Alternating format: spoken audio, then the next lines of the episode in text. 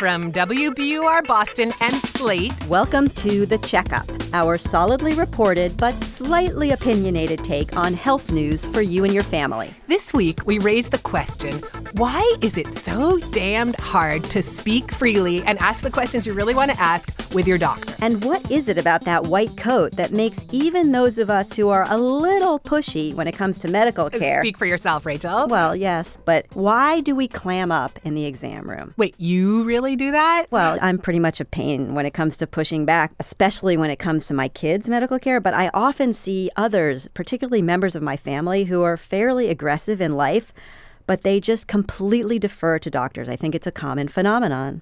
It is. And actually, Rachel, I have to fess up that I am a wimp in the exam room. But enough about both of us. Right. Let's let's begin with someone else's very dramatic personal account that highlights the challenges of communication between patients and doctors. So Alacare Peltonen is a part-time administrative assistant at the Harvard School of Public Health and a journalism student at the Harvard Extension School, a, a very promising one, I might add. Thank you. So her personal medical saga involves a chunk the size of a baseball that was removed from her thigh. But let's have her tell it herself. Alacare? Right. So I guess we can start with the craziest point where they're closing up this baseball sized hole in my leg and everything's going according to plan. And then I get this jolt of pain, shot all the way everywhere, my tunnel vision, kaleidoscope, the whole nine. It was horrible.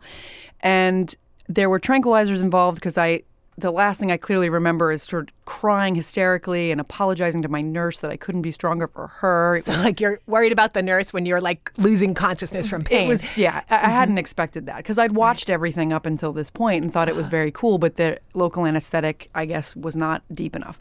Uh-huh. So they gave me tranquilizers and painkillers, and when I came out of my haze, they handed me to my husband with a list of prescriptions and some, you know, wound care instructions. Uh-huh. And then I went home. They sent you home. And in, you know, in the fog, I remember thinking, what the hell happened in there? Uh, but you didn't ask it at the time. I didn't. I didn't feel like I had the authority in the room to ask what was going on. Okay, so let's go back to the beginning of your story. Sure. So I had, you know, a blemish on the inside of my thigh, and I thought it was a pimple, to be honest, and it didn't go away. So I saw a regular dermatologist, and the dermatologist said it was a benign fibroma. Take it off, don't take it off. It's not going to grow anymore or do anything. And so I went for quite some time, about six years, not doing anything about it. And then I decided uh, to have it removed. And I had it removed, and then about a week later, I was sitting in my office by myself and I got a phone call from the dermatology office, and they said, It's not a bi- benign fibroma. Mm-hmm. It is a dermatofibrosarcoma protuberans, What the heck is that? which is exactly what I said. And they wouldn't say the word cancer, but they said that it was a sarcoma and that I would need surgery to remove it. And so I said, I have cancer? And they said, Well, yes, but very, very treatable. You know, no chemo, no radiation, just the surgery, and you'll be fine. And meanwhile, they're telling you this over the phone. And I right? thought to myself, do we really do this over the phone now? Because it seems like that would be a face to face conversation. Mm-hmm. So then you go in, you have the. I had a Mohs procedure, which was the standard MO for this type of cancer. Mm-hmm. Took all day. They removed a great deal, about 15% of my thigh. And the final round of uh, tissue that they took needed to be tested. And they didn't know how long it would take, but it could be days. And through those days, you're also you're asking yourself, right? Why am I sitting here? Why am I not admitted? Is this dangerous? Lots of questions went through my head. And But I didn't call to ask. Not once did I pick up the phone. I just thought I don't want to bother anybody, and they would tell me if this is wrong. And then, over a period of about six months, the site underneath the scar kept swelling, hugely swelling. And I went in to the surgeon about four times to have it drained. And then on the fourth drainage, I got an infection, which landed me in the hospital for three days. And the doctors keep coming in. They tell you The doctors would come in and say, Your leg looks great. It's getting better. We're going to keep you for a little bit longer for observation. And then they would leave. And what did you want to ask? And I wanted to ask, But why is this happening? What is this? And is this going to keep happening mm-hmm. once I leave here? Mm-hmm. And there were no answers because there were no questions. I didn't ask and they didn't ask. And right. And So now, six years later, you did a bunch of reporting to find out exactly what happened. And I gather that you decided that there wasn't actually a medical error in no. that operation. There's nothing went wrong with my actual surgery. It was the patient doctor communication that surrounded it that broke down. Like how? What well, happened? There were a series of conversations that I thought were necessary. And I didn't initiate them because I was scared, and they didn't initiate them for whatever reason. And so they didn't happen. And just to expand outward for a moment, like this isn't just about your curiosity. In fact, it's like a major problem in the healthcare system, right? True. Yeah. I, I work at the Harvard School of Public Health, so I had the ability to sit down with Lucian Leape, who is a, a expert on medical errors, but also patient safety. Mm-hmm. And you know, he told me that this is really one of the biggest causes of errors in treatment, people not following their treatment because they just don't have the right conversations. One one expert called it conversation deficit disorder, right? yeah, that doctors that have. Yeah. So you're okay now, right? Yes. And you actually did track down your surgeon. I did. Right? And had coffee with him. Did that clarify anything for you? I think it clarified a little for both of us. We discussed what could have been done better. We discussed the word fear. And surgeons, I think, are not so excited about using that word because they're afraid that it'll, it will introduce fears that maybe weren't there to begin with. But right. my contention is if you're going in for surgery, afraid and fear are fine. Those words are floating around in your head anyway. It's probably fine to talk about that. And I felt I could have used, hey, what are you afraid of? Mm-hmm. What are you afraid of going forward? What are your fears? And we'll talk later about the doctor's point of view, by the way. But what about us patients in the meanwhile? What would you say, Alacare? Like, what are we supposed to do to have better talks with our doctors? What I try and do now, my sort of take on it is I try and picture the paper gown on my body, I try and picture the paper gown on my brain as well. And so when a doctor says, you know, let's have a look, you got to drop them both. And you, you've got to, the things that pop into your head, find a way to shut down the fear and just blurt it out. Worst that can happen is that they don't have the answer that you want to hear. Well, you are inspiring because I have to admit that I'm really bad about this. Yeah. I do not ask the things on my mind because I also I, I often feel like oh this doctor is so rushed they don't have time. How dare I take up more of their time? You sort of feel like you don't have the authority in the room to ask those questions. Their doctors Yeah. are very authoritative, which they have to be, but it does tend to we put them on pedestals and we do tend to become intimidated in the room because you always think of the questions afterwards. Yes, right? that's true. You go home and you have a laundry list of things But that then you, you can't email them. And, and I don't know that that's necessarily true. We may shut ourselves down on that too. It's very easy to find an email address for a doctor. So it may make sense to try that. If you think of a question when you get home, shoot them an email. What's the worst that could happen? Carey, it's so fascinating to me that such intelligent people, faced with some of the most important decisions of their lives, completely withdraw in front of doctors. It's almost a kind of infantilizing going on in the old doctor as God thing, and I guess it's just very hard to shake. I guess it is fascinating. And it can be hard for doctors to shake too, because to some extent they've been trained to sort of rise above human concerns. This was dramatized beautifully by William Hurt in The Doctor from 1991. There's a danger in feeling too strongly about your patient. The danger of becoming too involved. Surgery is about judgment. And to judge, you have to be detached. But isn't it unnatural not to become involved with the patient? There's nothing natural about surgery. You're cutting open someone's body. Is that natural? One day you'll have your hands around someone's heart, and it's beating. And you'll think, uh oh, I shouldn't be here. Well, then all the more reason to care about what the patient feels. Caring is all about time. When you've got 30 seconds before some guy bleeds out, I'd rather you cut straight and cared less. Uh, Dr. Jo Shapiro is the director of this new Center for Professionalism and Peer Support at Brigham and Women's Hospital here in Boston. And she's really good at explaining the emotional side of being a doctor. you know, this is a challenge for us as physicians. Our, our, my expertise is in thinking about why, as physicians and other healthcare providers, we don't have those conversations.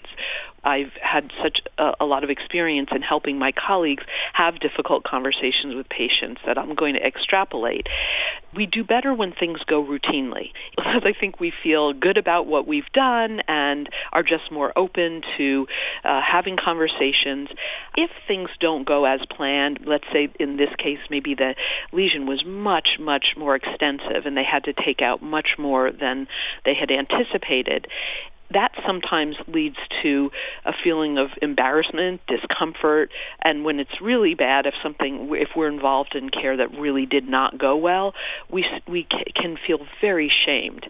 What that does, unfortunately, unless you recognize that feeling and are able to put it away at least temporarily, it can lead you to avoiding contact with the patient, avoiding a conversation, maybe not showing up in person for the follow-up visit, something where unconsciously you you just don't want to be there because you feel terrible about what happened. I'm not saying that's the exact case here, but this does happen to us. I know that as a practicing surgeon myself, it's hard to face when you don't do the work that you think should have been done in a sense, perfectly. One of the most interesting parts of Alacare's story, I thought, was that she got to actually have coffee with her surgeon. And one thing that, that she said was, Well, why didn't you just ask me what I feared? And he said, Well, I wouldn't want to ask you what you feared because that might make you more afraid. So, Dr. Shapiro, how would you respond to that? I think that there that's a parallel to what I was saying earlier that people are, physicians in some ways feel like if we delve too much, if we tell you too much about what could go wrong, that you might lose trust or you might have emotions that for you are unnecessary that that kind of fear or trepidation. And i think we're afraid to uh, open Pandora's box that way. So, Rachel, Dr. Shapiro shared a really central concept about how whatever words they use, doctors can signal to patients that they're opening a channel of communication for questions and concerns there's another way to do this, and it's not as complicated as knowing what a patient might be thinking and worried about but isn't saying.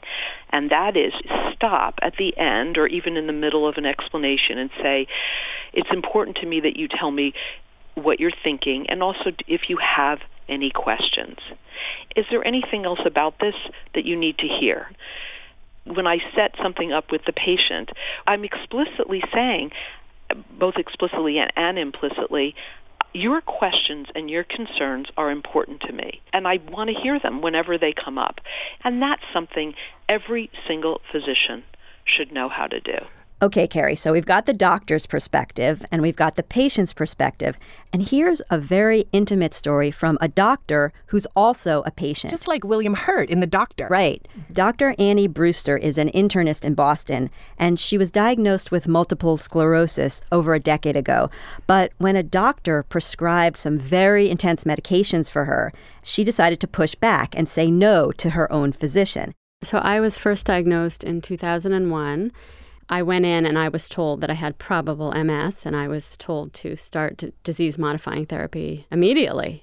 Initially, I actually sort of ran away from the doctor's office because I wasn't ready to hear that, and I didn't go back until 2005 and actually didn't start medicines until 2006.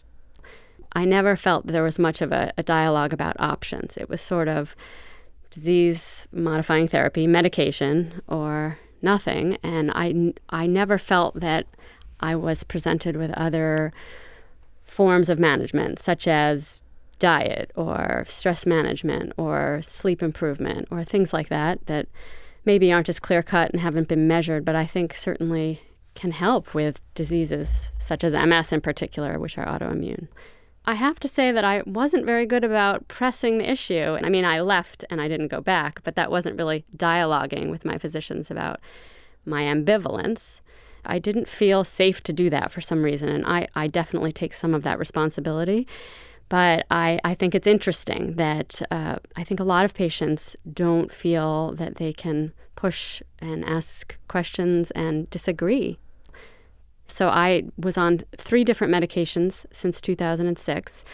And the most recent experience I had was a once weekly injection, and I did it for three weeks. And I was so ambivalent.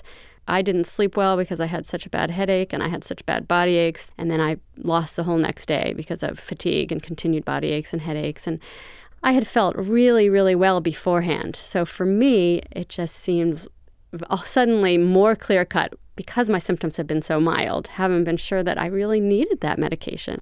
I think quality of life uh, is really important. And most recently, when I was started on this medicine that I had the really bad side effects to, I, I again didn't really feel like the context of my life was being fully understood. And I did try to express that and say, I, I don't really have a lifestyle that's going to allow for me to lose two days. I'm working, I have four kids, I'm busy, and that's important to me. I'd rather feel good in the day to day right now and risk the chance that maybe my disease will progress than feel crummy when I don't even know if it's helping me.